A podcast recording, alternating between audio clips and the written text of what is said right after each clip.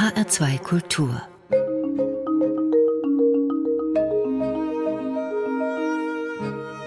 Doppelkopf. Am Tisch heute mit Ingo Svoboda, Restaurantkritiker, Weinjournalist, Buchautor, ehemals Geschäftsführer des Hotels Ketschauer Hof in Deidesheim in der Pfalz, im Herzen aber Rheingauer. Gastgeber ist Martin Maria Schwarz. Guten Tag, Herr Svoboda. Guten Tag, Herr Schwarz. Wir treffen uns in der zweiten Phase, in dem in Deutschland die Gastronomie schließen muss wegen Corona. Wir erleben massive Proteste seitens der Gastwirte, Hoteliers und Restaurantbesitzer. Was zeigt uns das? Ist das jetzt Klage auf hohem Niveau? Immerhin hatte ja die Gastronomie mindestens 10, 15 fette Jahre gehabt. Ja, das hatte sie vielleicht, aber das zeigt, also zumindest mir zeigt das, dass die Gastronomie doch ein ganz eine ganz wichtige Rolle in einer Gesellschaft spielt, wenn plötzlich alle Möglichkeiten genommen sind, irgendwo einzukehren, Kaffee zu trinken äh, oder abends sich mit Freunden im Restaurant zu treffen. Das hat man vielleicht als das als alles offen war, hat man das vielleicht gar nicht so wahrgenommen, aber jetzt merkt man, was es doch für ein wichtiges, auch soziales Element ist. Da sind wir eigentlich schon beim Thema Essen und Trinken, der Restaurantgang, die Auseinandersetzung mit der kulinarischen Welt. All das ist zu einem Boomthema geworden in Deutschland in den letzten 20 Jahren und anhaltend. Das ist doch eigentlich ein Anzeichen dafür, dass der Genuss, die Lust am schönen Leben, das Schwelgen, eben all die Dinge, die den Deutschen über viele Jahrhunderte abhanden gekommen waren oder die sie nie richtig entwickeln konnten oder die ihnen abgesprochen wurden, dass das gelernt worden ist. Es ist doch eigentlich eine gute Entwicklung. Wir haben uns da mit Sicherheit in, gerade in Deutschland weiterentwickelt. Wir haben natürlich auch viele ausländische Restaurants äh, auf einmal erlebt, ähm, die ins Land kamen. Das Einzige, was ich da problematisch sehe, dass die Gastronomie, das sieht man jetzt ja auch am Lockdown, keine Lobby hat oder eine relativ schwache Lobby. Also auch die Politik steht wenig hinter der Gastronomie. Das hängt aber wahrscheinlich damit zusammen, dass äh, unsere Politiker sich auch nicht gerne sehen lassen in einer bestimmten Gastronomie, vor allem in der gehobenen Gastronomie, weil dann diese diese deutsche Charaktereigenschaft des Sozialneides immer wieder mal durchbricht, was zum Beispiel in Frankreich ganz anders ist. Da muss man als Politiker ein Lieblingsrestaurant haben, am liebsten natürlich ein Sterne gekröntes und jeder Minister in Frankreich hat auch einen eigenen Koch. Das wäre bei uns undenkbar, weil natürlich dann auch es heißen würde, auf Steuergeldern wird da irgendwie Genuss zelebriert. Also da sind wir, glaube ich, noch ein bisschen hinten dran. Sie waren und sind Restaurantkritiker bei unterschiedlichsten Magazinen oder Restaurantführern, haben für den Feinschmecker-Restaurants unter die Lupe genommen, für den Gomio, im Moment für Falstaff, einem Magazin aus Österreich kommt das? Ja, kommt ja. ursprünglich aus Österreich. Ist es eigentlich schwerer geworden, in diesem Gewerbe die Stellung zu behaupten. Heute, wo es Internetrezensionen zuhauf gibt und jede und jeder sich berufen fühlt, Essen und Atmosphäre eines Restaurants zu bewerten. Was führen Sie, Ingo Svoboda, ins Feld, um weiter zu sagen, hier bei den etablierten Magazinen wird die seriösere Arbeit geleistet? Ja, das ist natürlich äh, schwierig zu sagen, ob das seriöser ist. Aber natürlich ist es etwas fundierter, weil alle meine Kollegen, die sich mit Restaurantkritiken beschäftigen, machen das schon sehr lange. Das sind natürlich Erfahrungswerte. Und ähm, die sozialen Medien haben natürlich den Vorteil, sie sind wesentlich schneller. Auf der anderen Seite sind sie aber auch nicht kontrollierbar. Also wenn wir, meine Kollegen und ich, irgendwo in ein Restaurant gehen und dann einen Text abliefern, liefern, dann wird er nochmal geprüft. Ähm, es werden Rechnungen geprüft, also kein Restauranttest geht durch äh, ohne Rechnungen, die man nachweisen kann. Das zu dem Thema, die sind immer eingeladen, das stimmt nicht. Also zumindest bei denen, bei denen ich gearbeitet habe, war das nicht so. Das andere ist halt nicht kontrollierbar. Da geht irgendjemand essen, der hat einen schönen Blog äh, oder ist auf Instagram und postete am nächsten Tag, wie lecker das Essen mhm. war. Aber die Frage ist halt, wie tief geht man da wirklich in die Sache rein und welchen Nutzwert hat das für den Leser? Ja? Wenn ich höre, dass es äh, lecker ist und dass die Weine lecker waren und alles ähm, eigentlich gut geschmeckt hat, äh, das ist für mich keine Kritik, mit der ich irgendwas anfangen kann. Mhm. Aber natürlich haben diese Leute, die sich da tummeln in diesem Feld, die haben schon den etablierten Führern, glaube ich, ähm, einiges weggenommen an Markt. Das ist einfach so. Hat sich die Art, wie Sie bewerten, also ich meine jetzt mit Sie repräsentativ halt eben für diese angesprochenen etablierten Magazine. Hat sich da eigentlich der Kriterienkatalog entscheidend geändert in den letzten 10, 20 Jahren? Wird heute vielleicht mehr die Atmosphäre eines Restaurants noch mitbewertet, mehr als nur das Essen? Nein, das sollte ja eigentlich gar nicht stattfinden. Also alle Führer, für die ich gearbeitet habe, legen wenig Wert auf die Atmosphäre. Es geht rein um die Bewertung des Essens, noch der Weine oder der Weinkarte, des Angebotes. Aber Serviceleistungen, Ambiente, äh, Ausstattung, das sollte eigentlich nicht in die Bewertung einfließen. Das kann man erwähnen, wenn man die Möglichkeit hat, Text zu schreiben.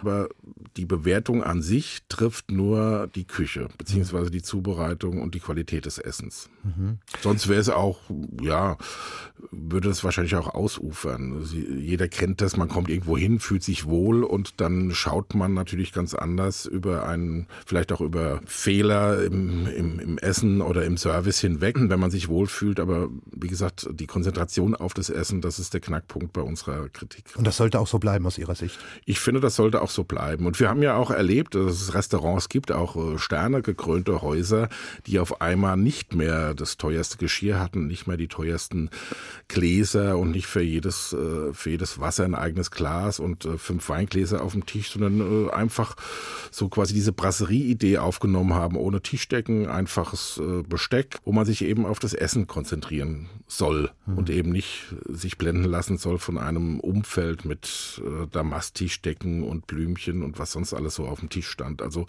auf der einen Seite geht da natürlich auch ein bisschen Tischkultur verloren, das muss man dazu sagen.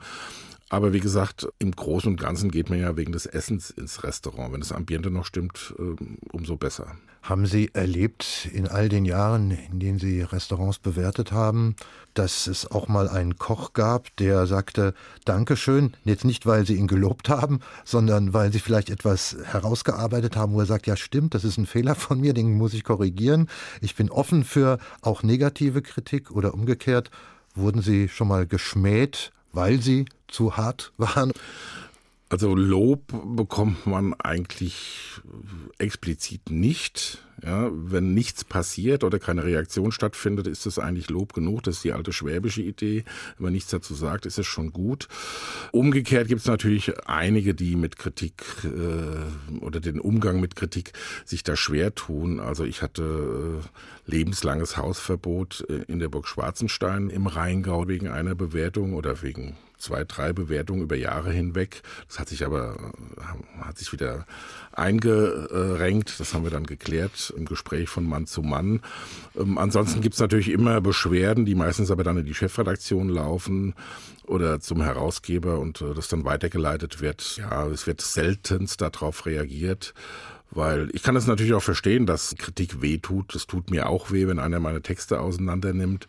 Aber gut, es ist nun mal der Job und wer sich äh, in so eine in so ein Becken begibt, der muss natürlich auch damit rechnen, dass er gebissen wird. Hm.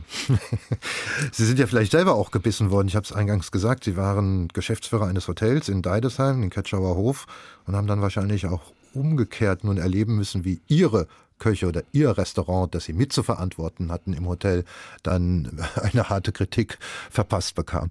Ja klar, das, das habe ich dann leibhaftig erlebt. Wir hatten also zu meiner Zeit habe ich noch ein Restaurant aufgemacht im äh, Ketscher Hof. Das war so, so ein, ja, so von der Idee Bistro, Brasserie. Als ersten Koch hatte ich dafür den Alfred Friedrich hier aus Frankfurt äh, engagiert, der auch mal zwei Sterne hatte. Also wirklich ein ausgepuffter, sehr erfahrener, sehr guter Koch. Und äh, der hatte im ersten Jahr dann beim Feinschmecker, soweit ich mich erinnern kann, ein halbes F bekommen, was äh, nicht nur ihn sehr gestört hat, natürlich auch die ganze Küchenmannschaft, die sich da engagiert. Das ist ja nicht immer nur, dass es den Chef trifft, sondern die ganze Truppe. Und ich war auch etwas erstaunt, habe aber mich über diese Bewertung nicht beschwert. Es gab zwar im Text einige Fehler, die habe ich angemahnt. Da stimmten die, die Öffnungszeiten nicht und so Dinge. Aber zu der Bewertung habe ich erstmal nichts gesagt. Aber natürlich tut's weh, klar. Aber das gehört zum Job mit dazu. Sie haben selber gesagt, man muss auch mal was aushalten können. Genau. Das, sonst sollte man das nicht tun. Es ist immer schwer, den Trend, die Entwicklung in der Küche und in den Restaurants und in unseren Speisen und der Speisekultur auszumachen. Aber es wird ja immer wieder viel behauptet. Schauen wir uns das mal an. Da war und ist die Rede davon, dass die Gourmetküche, also die hochbesternte Küche auf dem absteigenden Ast ist. Stimmt das aus Ihrer Sicht? Nee, das stimmt nicht aus meiner Sicht. Das ist auch so ein bisschen, glaube ich, Trend und Mode, gerade in Deutschland, dass man Sachen, die oben stehen, demontiert. Das gehört ja, glaube ich, ein bisschen so zu unseren Charakterzügen. Das erlebt man im Sport. Großartige Sportler, die dann auf einmal äh, durch die Presse geprügelt werden, weil sie zu schnell gefahren sind oder Steuerschulden haben oder weiß, weiß der Teufel was. Die Spitzengastronomie, die besternte Gastronomie, die wird es immer geben. Da mag sein, dass es da eine Ausdünnung jetzt gibt, auch nach dem äh, nach der Corona-Krise. Aber das ist nichts, was verschwinden wird. Es wird immer ein Klientel geben. Das ist wie bei Sportwagen, ja. Also es wird immer Leute geben, die sowas kaufen. Es wird auch immer Leute geben, die bereit sind, für zu zweit für ein Essen fünf, sechs, siebenhundert oder noch mehr Euro auszugeben. Also ich glaube nicht, dass es auf dem absterbenden Ast ist. Und es wächst ja auch immer wieder eine neue Generation mhm. heran, die neugierig ist, die auch vielleicht die finanziellen Mittel hat und auch bereit ist, das ist ja der Knackpunkt, diese finanziellen Mittel auch in die Gastronomie zu tragen und einfach zu sagen, das ist es mir wert. Es wird auch immer Leute geben, die teure Weine kaufen. Sie wissen, da gibt es ja nach oben kaum Grenzen und ich glaube nicht, dass das auf dem absteigenden Ast ist. Ingo Swoboda, Ihre kulinarische Welt, daraus machen Sie auch kein Hehl. Die liegt aber in Frankreich. Bis heute. Warum? Frankreich hat doch viel von seinem Renommee eingebüßt in der Küche. Ja, das würde ich auch nicht unterschreiben. Das äh, ist sowas, was natürlich immer einfach ist, über jemand oder über eine Küche sich zu äußern, wie es heißt, die französische Küche ist out und äh, die ist zu schwer, lastig und und und. Auf der anderen Seite, wenn man genau hinguckt, basiert fast jede Küche ähm, weltweit irgendwo auf der französischen.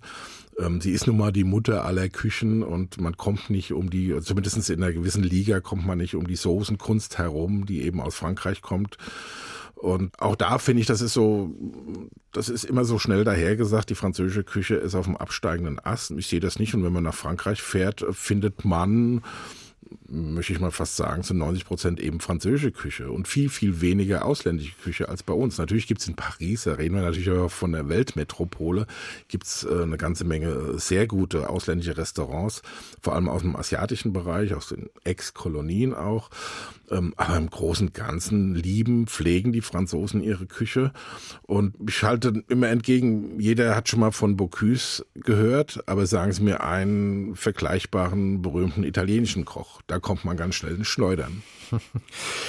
Um ihn da auch beizuspringen oder beizupflichten, das leiste ich mir jetzt gerade, was ich in Frankreich immer wieder feststelle, was unerreicht bleibt, ist eine gewisse Grundsolidität, ein Grundkönnen, eine Kompetenz in der Auswahl der Produkte, in der Soßentechnik, in der Kombination der Dinge, die klassischerweise schon immer gut zueinander gepasst haben. Und das können die Franzosen aus meiner Sicht aus dem FF, das haben sie einfach drin in ihrem Blut, was andere immer schwer erlernen müssen. Und dann gibt es noch etwas, was ich in Frankreich feststelle und in Deutschland immer so vermisse. Es gibt in Frankreich das klassische Dreigangmenü ob mittags oder abends, auch in einfachen Restaurants, und zwar zu Preisen, die vernünftig sind, die um die 30 Euro liegen für ein Menü, etwas, was sich hier in Deutschland nie durchgesetzt hat. Jedenfalls nicht in dieser Preiskategorie. Da spreche ich von diesem Mittelbau. Ja, also man kann das ja ganz deutlich beobachten, wenn Sie selbst in einer Großstadt wie Frankfurt oder Wiesbaden, Mainz mittags essen gehen wollen, werden Sie mindestens die Hälfte der Restaurants geschlossen finden. In Frankreich ist es nicht so. Da hat jeder auf dem Land auch mittags offen, weil die Leute eben essen gehen. Das Essen gehen an sich hat in Frankreich einen anderen einen anderen Stellenwert, ähm, ersetzt vielleicht auch andere äh, soziale Verhaltensweisen. Also ich hatte das Glück, ein Jahr in, in, in Burgund leben zu können, in Dijon, und bin dann in so einen französischen Freundeskreis gerutscht. Da war ich 22 und kannte das so aus der, aus der Uni-Zeit in Mainz vorher, dass man sich abends getroffen hat äh, zum Trinken mit, mit Kollegen, mit Kommilitonen. In Frankreich, in diesem Freundeskreis war das so, man hat sich abends immer nur zum Essen getroffen. Also kein, es gab nicht einen Tag, wo wir irgendwo nur irgendwas getrunken haben, sondern man ist in ein Restaurant oder hat sich bei irgendjemand getroffen, um zu kochen. Jeder musste was mitbringen, vom Aperitif bis zum Digestiv und dazwischen eben die Gänge. Ja, und das ist einfach so tief verankert in den Franzosen. Und Sie hatten es ja auch schon angesprochen. Ich glaube auch, die Franzosen haben eine andere Produktkenntnis. Selbst einfache Leute äh, kennen äh, zehn Kartoffelsorten. Bei uns kennt man halt festkochend und mehlig kochend. Und das macht halt äh, den Unterschied aus, das mhm. stimmt. Und ich glaube, die Franzosen haben einen großen Vorteil in ihrer Küche. Sie haben nie eingeteilt zwischen Luxusprodukte und einfache Produkte. Bei uns definiert sich ja Küche oder Produkte vorwiegend über Image. Beste Beispiel ist Lachs. Lachs ist eigentlich kein hochwertiges Produkt heute mehr oder zumindest 90 Prozent das, was man bekommt. Trotzdem hat er einen unglaublich hohen Stellenwert und die Leute stürzen sich bei jedem Buffet zuerst auf den Lachs. Und äh, in Frankreich geht es erstmal darum, ich habe irgendein Produkt und wenn es eine Kartoffel ist und dann kommt der Koch ins Spiel und schaut, was er daraus machen kann. Robuchon, einer der ganz großen französischen Drei-Sterne-Köche, hat ein Buch über Kartoffelgerichte geschrieben. Das sind, glaube ich, über 100 Gerichte nur, mit, nur rund um die Kartoffel. In Deutschland ist Kartoffel eine sogenannte Sättigungsbeilage, ja, die maximal noch als Pommes frites verarbeitet wird. Und da liegen, glaube ich, auch so diese gefühlten Unterschiede. Ähm, warum die Franzosen halt doch eine große, ich sag mal, Essernation mhm. sind. Nicht unbedingt Genießernation, aber zumindest sie essen mehr, öfter und ich finde auch immer ein bisschen entspannter. Und das ist ein kultureller Vorsprung in dem Sinne, dass das über Jahrhunderte gepflegt worden ist und wahrscheinlich wir in Deutschland noch einiges aufzuholen haben, was man auch nicht in 10 oder 20 Jahren, in dem diese Dinge Trend sind, wieder erreichen kann. Das dauert länger vermutlich. Ja, das denke ich auch. Dann bleiben wir doch noch ein Weilchen in Frankreich, auch mit Ihrem ersten Musiktitel Ingo Svoboda. Da haben Sie sich einen Klassiker gewünscht, eine Chanson, Chante. Was hat es mit dem auf sich für Sie? Ja, das ist so eine, ja, auch eine, natürlich eine Kindheitserinnerung. Ich habe äh, meine, zumindest meine Mutter war sehr äh, oder ist sehr frankophil und ähm, wir haben auch auf der mütterlichen Seite äh, geht die Familie zurück ins Elsass und ähm, so waren die Urlaube weitgehend, haben die in Frankreich stattgefunden und dieses Lied, ich glaube, das ist von 72 oder 73, das waren so die ersten Erinnerungen an diesen Bruch Kindheit, Jugend in, am französischen Atlantik, wo man auch schon mal nach den Mädels geschaut hat. Und dann war dieses, dieses Lied, dieses Chante von Michel Fugain, das ist für mich so ein Ausdruck dieser französischen Lebenslust. Und das kommt auch in dem Text. Wer, wer Französisch versteht, wird es halt auch im Text dann natürlich äh, wiederfinden.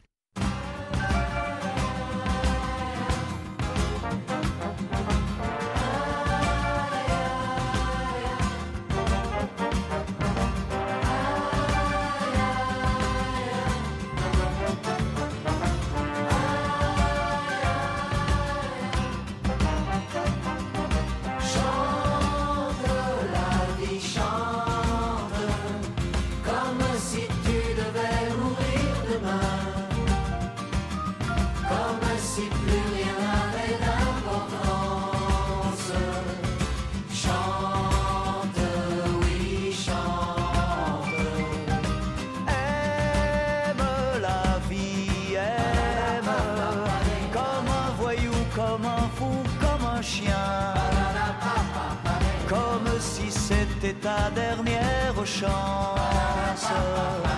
Chante, oui, chante.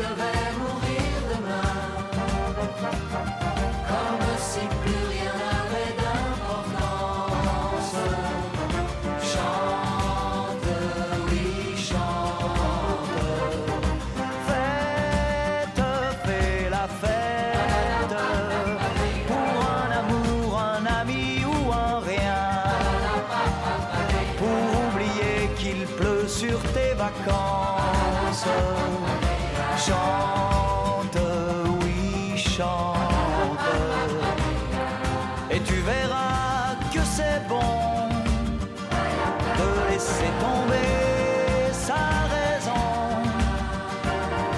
Sors par les fenêtres, marche sur la tête pour changer les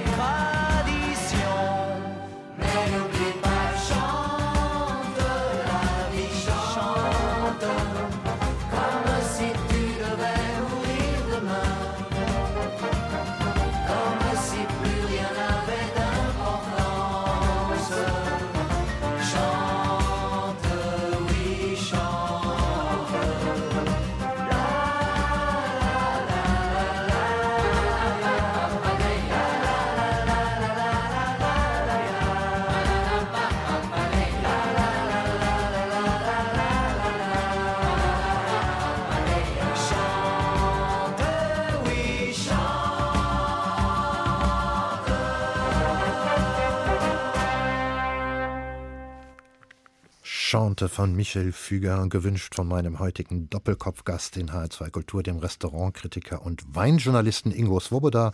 Gastgeber ist weiter Martin Maria Schwarz. Und beim Weinjournalisten, da hake ich jetzt mal ein.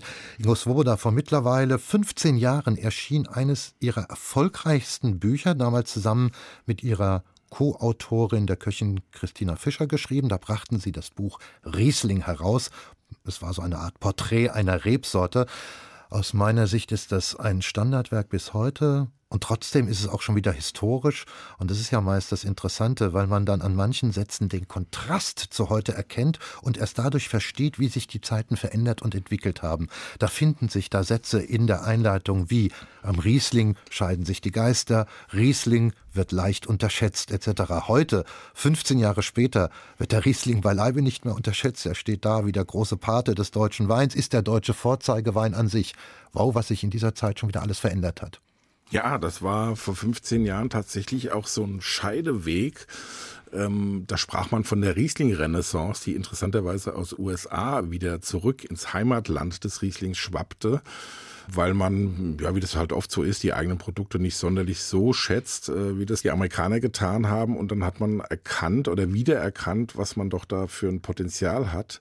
Und da, genau in diesem Zeitpunkt ist dieses äh, Buch erschienen. Ich glaube aber auch, wie Sie schon gesagt haben, heute hat der Riesling wieder oder steht wieder auf festen Beinen, nicht nur in Deutschland, sondern natürlich auch, auch im Ausland. Und ja, hier nehme ich gerade noch vor 15 Jahren war die große Chardonnay-Welle. Mhm. Also dann hat äh, so ungefähr, wer was auf sich hielt, hat Chardonnay im Restaurant bestellt, bloß kein Riesling. Ja? Also erstmal ist natürlich das Wort Chardonnay viel schöner, viel weicher, ist vielleicht ein bisschen weltläufiger als dieses Riesling, wo zweimal dieses I drin vorkommt.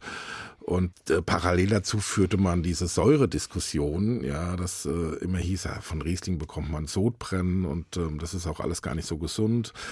Und das hat sich, glaube ich, mittlerweile gelegt. Daran sind natürlich großartige Winzer schuld. Das wollte ich gerade sagen. Sie haben ja auch damit gearbeitet. Sie haben ja den Riesling auch weiterentwickelt. Genau. Und durch heute, durch die Tüfteleien, die önologischen Kenntnisse, die man hat, die immer weiter gewachsen sind, auch durch Weintechnik und sowas, hat man auch verstanden, die Säurespitze auch zu nehmen. Da gibt es ja auch Möglichkeiten, das Ganze etwas auf natürlicher Weise abzumildern. Gibt's. Ja. Und es gab ja damals Bestrebungen, auch gerade aus Geisenheim, von der Forschungsanstalt oder von der Hochschule, dass man dem Riesling die Spitze nimmt, ganz nimmt und ihn quasi weich spült. Dem sind Gott sei Dank nicht alle Winzer oder nicht viele und am Ende gar keiner mehr gefolgt, sondern man hat dem Riesling schon das gelassen, was ihn eben so markant und was ihn eben ausmacht. Das ist nun mal diese Säure. Aber ich glaube, da spielte auch so ein bisschen, wie das auch natürlich in der Weinbranche ist, spielte auch so ein bisschen Mode mit. Riesling war einfach nicht angesagt. Er ist irgendwann mal verschwunden oder weitgehend verschwunden und ähm, ich habe hab das ja selbst erlebt. Man ist dann nach Wiesbaden ins Kurhaus und da gab's was weiß ich, 20 äh, Chardonnays auf der Karte und, und, und zwei Rieslinge aus irgendwelchen äh, Großlagen im Rheingau. Auch jetzt nicht unbedingt Spitzenweine. Und das war aber angesagt, eben dann Chardonnay zu trinken. Es war mhm. einfach Mode.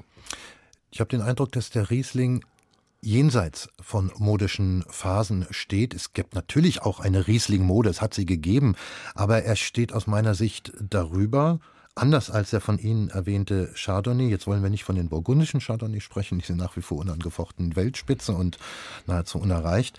Aber wie sich halt Moden so verhalten, dann vergehen sie auch wieder und dann kommt eine neue. Heute sehe ich nicht mehr fast ein einziges Lokal bei uns, das nicht Sauvignon Blanc auf der, auf der Karte hätte. Das ist anscheinend so die gängige, die aktuell gängige Moderebsorte und noch interessanter. Sauvignon Blanc, eine Rebsorte, die im Loiretal und in Bordeaux ihre Heimat und ihre ihren Ursprung hat, die wird plötzlich in Deutschland wie verrückt angebaut, ob es passt oder nicht. Ja, das ist so. Noch Trotzdem nochmal kurz zurück auf den Chardonnay. Natürlich, ja. die, die burgundischen Chardonnays, die sind äh, ohne Zweifel, gehören die zur Weltspitze. Aber was wir an der Chardonnay-Welle erlebt haben, war ja eben, die kamen ja nicht aus dem Burgund, sondern die kamen vorwiegend aus der ja. neuen Welt voll geholzt, ja. Also selbst die Engländer, die das Barrikfass äh, mehr oder weniger erfunden haben, hätten sich nicht gedacht, dass irgendwann Menschen mal gerne diesen Holzgeschmack im Mund haben. Aber es war einfach angesagt. Und jetzt erleben wir das Gleiche mit dem Sauvignon. Wobei da die Vorbilder auch nicht die französischen Sauvignons sind, sondern eben die aus der neuen Welt.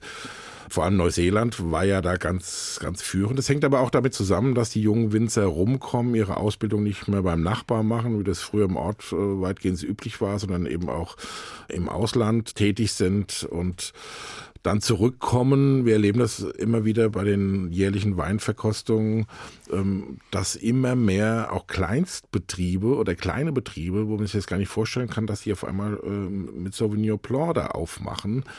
Jetzt hat nun mal die Landwirtschaft das Problem, gerade äh, der Weinbau, auf eine Mode zu reagieren, da braucht man Jahre. Das ist, Sie können ja nicht heute was aushauen, morgen anpflanzen, übermorgen haben Sie dann haben sie dann eine neue Rebsorte, einen neuen Wein. Also das dauert schon ein bisschen und ähm, ich habe so das Gefühl, die Sauvignon-Welle flacht wieder etwas ab. Ähm, jetzt haben natürlich ganz viele Winzer Sauvignon Blanc in ihren Weinbergen stehen und ich bin mal gespannt, was die in fünf Jahren damit machen und bin auch mal gespannt, was die nächste Rebsorte sein wird, die jetzt so ein bisschen äh, gehypt wird. Man kann darüber nur spekulieren und es ist dann im Endeffekt müßig, dann kommt es doch wieder immer wieder alles ganz anders. Wein hat eine Sonderstellung im Gesellschaftlichen, ohne Zweifel. Da kommt kein anderes Getränk weltweit mit. Es schmückt jedes Bankett, jeden offiziellen Anlass. Es wird viel in dieses Getränk hineingeheimnist. Der Wein wird besungen und bejubelt, poetisch überhöht. Es begleitet die Geschichte dieses Getränks seit Beginn an. Das, das ist so und deshalb spricht man ja auch zu Recht von Weinkultur im besten Sinne. Aber das hat dann auch die Folge, dass immer wieder vieles vieles verklärt wird und manche Stereotype sich festsetzen, die ein Journalist, der Sie nun mal sind, auch hinterfragen muss. Ich nenne mal so ein paar von diesen schönen Sätzen und Sie kommentieren sie. Da gibt es die Rede, die wahrscheinlich jeder kennt, der mal ein Weingut besucht hat. Er wird vom Winzer hören, ein guter Wein entsteht im Weinberg. Das ist die Nummer eins meines Rankings. Was ist wahr daran, was ist falsch? Also meiner Ansicht nach stimmt es einfach nicht. Im Weinberg wachsen erstmal Trauben, das ist unstrittig. Und für einen guten Wein brauchen sie gute Trauben, das heißt relativ ges oder gesunde Trauben. Was allerdings dann ins Spiel kommt, ist der Winzer. Und ähm, deswegen sprechen die Amerikaner ja auch oder die, die Engländer von dem Winemaker. Dieses Wort übersetzt ins Deutsche hören die Winzer nicht so gern Weinmacher, aber im Prinzip ist es das. Der Wein wird gemacht und zwar im Keller vorwiegend. Es, wie gesagt, das Ausgangsmaterial, das ist, ist bei allen Dingen so, ist in der Küche genauso. Das muss schon okay sein oder am besten muss es äh, unzweifelhaft top sein. Aber dann kommt eben der Winzer ins Spiel. Und wenn dieser Spruch stimmen würde, dass der Wein im Weinberg gemacht wird äh, oder auch entsteht, dann hätten wir viel mehr gleiche oder gleich gute Weine. Auf der anderen Seite wissen Sie selbst, wenn man über Winzer redet, redet man in aller Regel über den Kellermeister und nicht über den, der die Außenwirtschaft betreibt. Also der Held des Weinguts ist der Kellermeister. Und es werden ja auch Millionen investiert in Keller. Wenn Sie heute in Keller gehen, da sind eben keine äh, Fässchen, wo Kerzen draufstehen und ähm, wo es aussieht wie in so einem wunderschönen romantischen Film, sondern das ist Hightech, ja, da, da tickern Computer, da wird alles Mögliche beachtet. Und der Winzer hat eben dann die Chance, im Keller zu entscheiden, in welche Richtung sein Wein oder sein Most geht. Da gibt's ganz viele Dinge, die er entscheiden muss, entscheiden kann, um zu einem Resultat zu kommen. Deswegen finde ich die Aussage, die klingt zwar ganz nett, aber sie stimmt eigentlich überhaupt nicht. Zweiter Satz, der auch immer wieder ja, einen ganz hohen Stellenwert hat, der Jahrgang die Rede vom Jahrgang.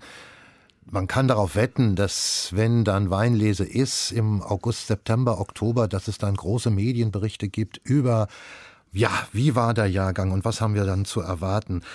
Früher, in den Zeitaltern vor der Hochtechnologie und auch vor dem hohen Wissen über den Wein, war das unbezweifelt ein ganz wichtiger Entscheidungsfaktor gegeben wie ist es heute? Spielt Witterung und Vegetationsverlauf überhaupt noch so eine große Rolle, die ihr immer zugeordnet wird? Naja, also die Witterung spielt noch eine Rolle. Vielleicht nicht mehr die ganz große wie früher. Einfach deswegen, weil man heute besser darauf reagieren kann und natürlich auch weiter vorausschauen kann. Es gibt ja Weingüter, die sich ja auch über Satelliten, Wetter, Wettersatelliten informieren, was so die nächsten Tage oder vielleicht Wochen passieren wird und darauf ihren ganzen Produktionsplan abstellen. Ähm, aber diese, ich mag das auch nicht, diese, diese Jahrgangsbeurteilung, das war ein guter, das war ein schlechter Jahrgang. Also wenn wir nochmal Deutschland nehmen, diese unterschiedlichen Weinbaugebiete, äh, die haben natürlich auch unterschiedliches Klima. Und wenn es, sag ich mal, am Ihringer Winklerberg regnet, muss es noch lange nicht im, im, im Rödesheimer äh, Berg regnen, ja, im Schlossberg. Die Winzer reden ja selbst von Kleinklima und, und von Parzellen, die ein besonderes Klima haben. Ähm, was schon ein paar Quadratmeter nebendran nicht mehr stattfindet. Also insofern müsste man, wenn man von einem Jahrgang redet, natürlich das Gebiet äh, betrachten. Da kann man schon sagen, weil da unsere Gebiete alle relativ überschaubar sind, nicht so riesengroß, das könnte man schon sagen. Aber sagen wir, über ganz Deutschland zu sagen, das ist der Jahrgang, das halte ich für einfach unseriös. Noch so ein Satz oder noch so ein Phänomen, dem man jetzt gerade heute begegnet, auch schon ein Phänomen, das über 10, 15 Jahre gepflegt wird, als wichtiges Kriterium für eine gute Beurteilung eines Weins. Es geht um die Geschmacksnuance der Mineralität. Damit ist, muss man grob zu sagen, eine gewisse Salzigkeit gemeint. Aber was ich, was ich meine und worauf ich hinaus will, wenn man heute auf ein Weingut kommt, wird man keines finden, wo auf der Verkostungstheke nicht auch noch das Gestein liegt, auf dem die Reben dann wurzeln, ob das Granit, Schiefer oder Vulkan ist.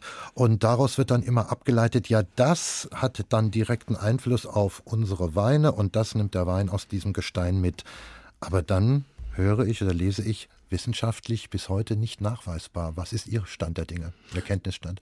Ja, ich weiß, dass es, äh, oder habe das auch gelesen, schon öfter gelesen, dass es nicht nachweisbar ist. Ähm, aber man muss dazu sagen, es ist natürlich in dieser Weinsprache ein schönes Wort und ähm, das pusht den Wein erstmal in eine Qualitätskategorie, wenn man sagt mineralisch. Äh, die meisten Leute können sich ja darunter gar nichts vorstellen. Also Mineralität, wie Sie ja schon sagten, drückt sich allein in einer Salzigkeit aus. Ansonsten kenne ich wenig Leute, die schon mal Steine gegessen haben oder auch äh, Lösslehmboden.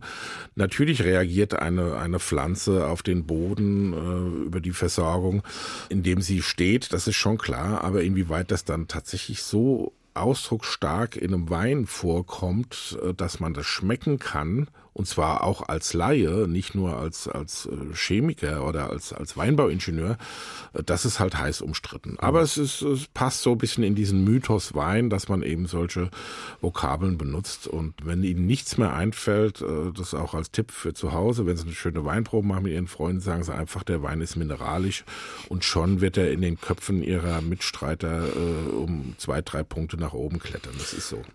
Also für den Konsumenten bleibt unter dem Strich wahrscheinlich stehen, er sollte bei den meisten Behauptungen, die ihm da von außen zugetragen werden, erstmal gesunden Zweifel anbringen. Andererseits, Sie sagen es ja auch, Ingo Swoboda, wir leben alle von schönen Geschichten. Welche schöne Geschichte gibt es denn zu Ihrem zweiten Musikwunsch? Da haben Sie sich von George Harrison My Sweet Lord gewünscht. Ja, das ist für mich fast so ein therapeutisches Lied. Ähm, also zum einen hat es mir immer gut gefallen, es ist ja, glaube ich, von 1970 die erste Version. Es gibt noch mal eine, glaube ich, von 2000, kurz vor seinem Tod aufgenommen. Ähm, ja, ich finde, dieses Lied hat so was, hat was Religiöses, aber ohne missionarischen Eifer. Und das hat für mich immer eine beruhigende Wirkung gehabt. Ich habe so eine latente Flugangst, bin aber, stelle mich der Sache, bin immer geflogen, musste auch viel fliegen und habe dann entdeckt, wenn ich My Sweet Lord höre, dann habe ich auch jede Turbulenz angstlos überstanden, weil irgendwie hat mir das so das Gefühl gegeben, du bist in guten Händen und ähm, ja, das hat einfach eine beruhigende Wirkung bis heute auf mich, dieses Lied und deswegen habe ich mir das gewünscht.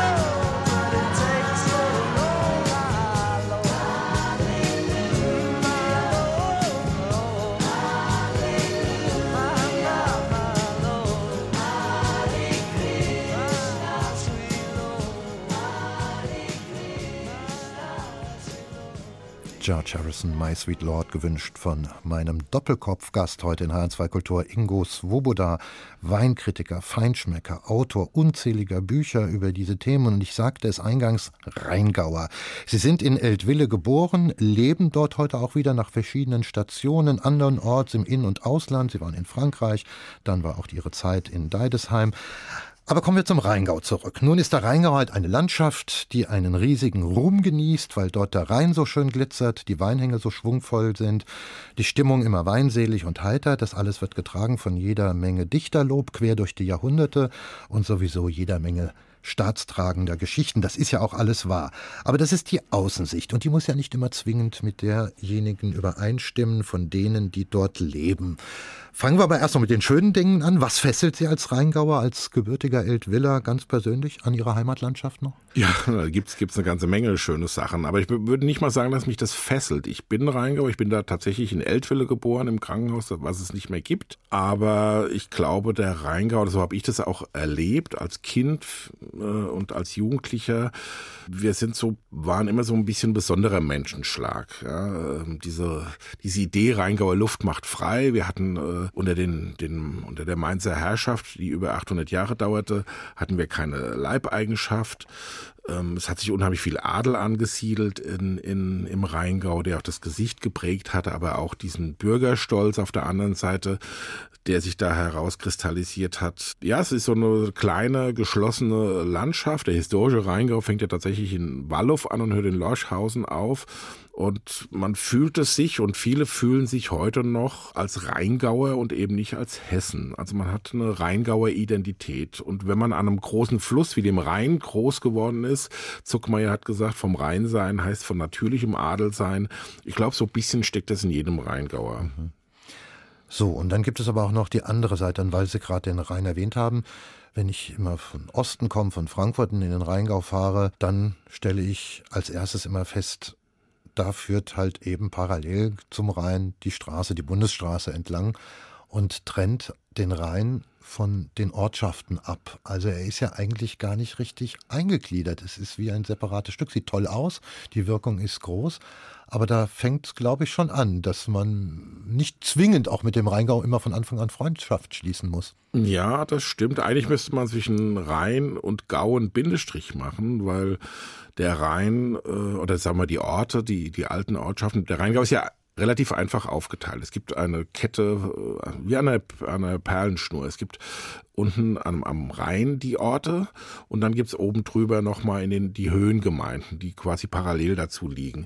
Und in den 50er Jahren hat man halt diese Straße gebaut. Damals war man natürlich ganz froh und hat, wenn Sie heute die, die B42 fahren, sehen Sie, dass sie auch relativ breit gebaut ist. Man hat wohl auch erwartet, dass mehr, mehr Leute in den Rheingau fahren als ein Erholungsgebiet. Aber es stimmt, die Straße ist störend. Es gibt aber keine Alternative dazu. Oder das gäbe eine. Es gab mal diese Idee, dass oben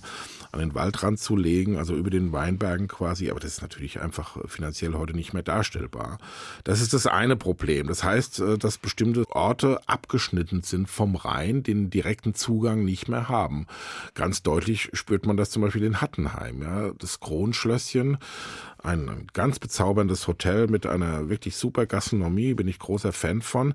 Die hatten früher ihr Grundstück quasi bis zum Rhein, ja, bis in die Rheinwiesen. Und jetzt hat man die Straße vor der Nase, die nicht sonderlich stört. Also auch auf Terrasse kann man sitzen und hört jetzt nicht unbedingt permanent die Autos vorbeifahren. Aber ja, der Rheingau ist da ein bisschen abgeschnitten. Mhm. Und es gibt eigentlich nur noch ein Rheinufer, das ist in meiner Heimatstadt in Eltville, wo man die Straße verhindert hat. Die hätte war ja geplant, direkt da am Rheinufer äh, zu laufen und da gab's äh, mutige Menschen im, in Eltville, ähm, Kapitzke, Graf Els und Karl Korn, die sich dafür breit gemacht haben. Und in Eltville ist die erste Bürgerinitiative Deutschlands entstanden, um diese Straße zu verhindern. Gegen den Widerstand aller Winzer, die um ihre Existenz fürchteten, weil die Alternative, wie sie heute auch ist, durch die Weinberge führt.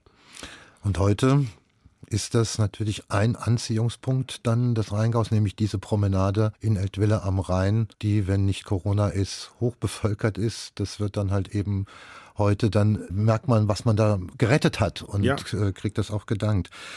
Dreh- und Angelpunkt im Rheingau ist nach wie vor die Stadt Rüdesheim. Hochberühmt, ich glaube, jeder in Deutschland kennt Rüdesheim, war schon mal da oder hat halt eben davon gehört und von der Drosselgasse und wie dort das Schunkeln erfunden sein soll. Und es hatte auch seine Hochzeit in den 60er und 70er, vielleicht noch 80er Jahren. Was ist Rüdesheim heute aus Ihrer Sicht? Das ist im Prinzip nichts anderes als auch in 60er, 70er und 80er Jahren. Also da hat sich nicht viel entwickelt oder weiterentwickelt. Also ein moderner Tourismus oder Weitsicht in die nächsten 20, 30 Jahre findet da nicht statt. Äh, auch schon deswegen, weil eigentlich alles ganz aus der Sicht von Rüdesheim ganz okay ist. Ja, es ist, äh, wenn Sie die Promenade sehen, da diese Vorbauten aus den 60er, 70er Jahre, die sind nicht sonderlich schön ja, aber es gibt Überlegungen, es gibt natürlich auch Initiativen. Es ging vor allem halt auch um die Bahn, die auch Rüdesheim natürlich extrem nochmal vom Rhein trennt, ja, und natürlich auch ein Störfaktor ist. Auch natürlich was, was, der, was den Geräuschpegel betrifft. Aber ansonsten, glaube ich, lebt Rüdesheim ganz gut mit seinem Niederwalddenkmal. Das ist bekannt. Die Drosselgasse ist weltbekannt. Und äh, ja, Rüdesheim ist eigentlich ein, so ein ganz klassischer Touristenort, der sich nur ganz, ganz wenig, um nicht zu sagen eigentlich gar nicht verändert. Mhm. Und das ist aus Ihrer Sicht nicht unbedingt ein guter Zustand. Naja, das ist äh, ein Zustand im Rheingau. Die anderen Orte äh, verändern sich oder der gesamte Rheingau hat meines Erachtens das Problem, dass er, dass er sich sehr langsam bewegt und auch viel natürlich profitiert von dem, von dem guten historischen Ruf. Ja. Aber sag mal, eine, eine Zukunft oder eine Zukunftsentwicklung, was, was Hotellerie oder überhaupt was Tourismus betrifft, da tut sich nur wenig. Ja. Mhm. Das ist in allen Orten zu spüren. Und ähm, wenn dann mal Initiativen gibt, irgendwas zu ändern, äh, dann kommt dann auch, sprechen auch teilweise diese alten Klischees wieder auf, dass die einen mit den anderen nicht können und warum die und wir nicht. Und äh, ja, und dann passiert halt sowas, dass äh, zum Beispiel Assmannshausen, ein wunderschöner Ort, der zu Rüdesheim gehört, wo eines der gastronomischen Denkmäler steht oder äh, Hoteldenkmäler, die Krone einfach verkommt, ja. Und äh, nicht nur die Krone, sondern drumherum äh, zugemacht wird oder äh, einfach das Niveau sinkt.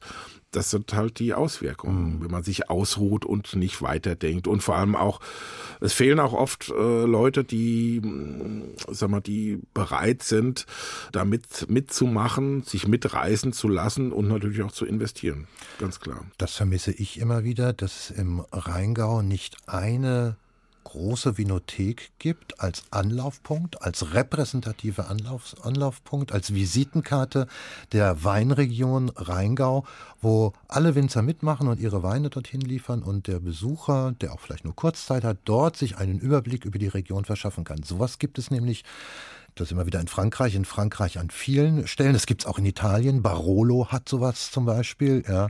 Und in Frankreich erlebe ich es besonders intensiv und bin immer sehr dankbar, dass ich die gesamte Breite eines Weinbaugebiets in ihren Erzeugnissen dort kosten kann. Warum ist das im Rheingau nicht machbar? Das gab es übrigens oder gibt es übrigens auch in Österreich. Ne? Also da gibt es auch diese, diese regionalen Vinotheken, wo alle Weine aus, aus einem Gebiet zu verkosten sind. Im Rheingau wurde das mal angedacht. Kloster Eberbach, das hätte sich auch angeboten, weil es A zentral liegt. Das ist äh, relativ gut zu erreichen, auch parkplatzmäßig ganz gut ausgestattet. Da haben sich aber dann die Staatsweingüter dagegen gesperrt und haben da ihre eigene Vinothek aufgezogen. Also da in der Sache herrscht wenig Einigkeit. Ich würde mir das auch wünschen, dass es eine Zentralvinothek gibt, wo alle Rheingauer Weine auch diese Unterschiede zu schmecken wären von Lorschhausen bis natürlich auch Wicker, Hochheim, Flörsheim. Das wäre schon wünschenswert, aber man sieht nirgendwo ein, eine Idee, sowas zu realisieren. Wenn Sie die Möglichkeit hätten, den Freischein, den Gutschein, Sie hätten jetzt die Möglichkeit, Ingo Swoboda, eine Sache zu ändern im Rheingau, wo würden Sie ansetzen? Ja, ich würde ein, ein, mir ein Museum wünschen im Rheingau oder einen Skulpturenpark. Also einfach äh, das Kulturelle noch ein bisschen raus streichen und äh, herausarbeiten und irgendwie noch einen Anlaufpunkt schaffen, der immer mehr Leute in Rheingau zieht, äh, vor allem kulturell interessierte Leute. Und äh, da ist halt im Rheingau relativ wenig. Ja. Die, wir haben tolle Schlösser und tolle Burgen, aber die sind weitgehend nicht zu besichtigen. Aber da denke ich, da könnte man noch was tun. Ingo Svoboda, Autor, Weinkritiker, Weinjournalist, Feinschmecker. Es gibt noch einen dritten Titel, da haben Sie sich äh, Hotel California von den Eagles gewünscht.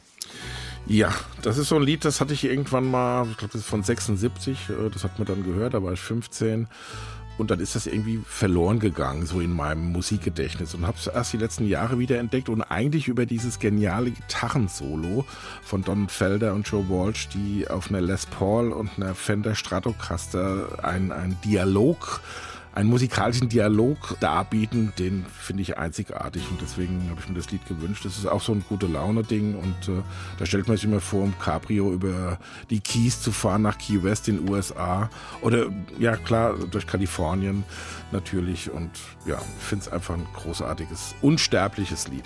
Dankeschön für das Gespräch. Und vom Doppelkopf hier in H2 Kultur verabschiedet sich Martin Maria Schwarz. Und hier hören wir sie, die Eagles mit Hotel California.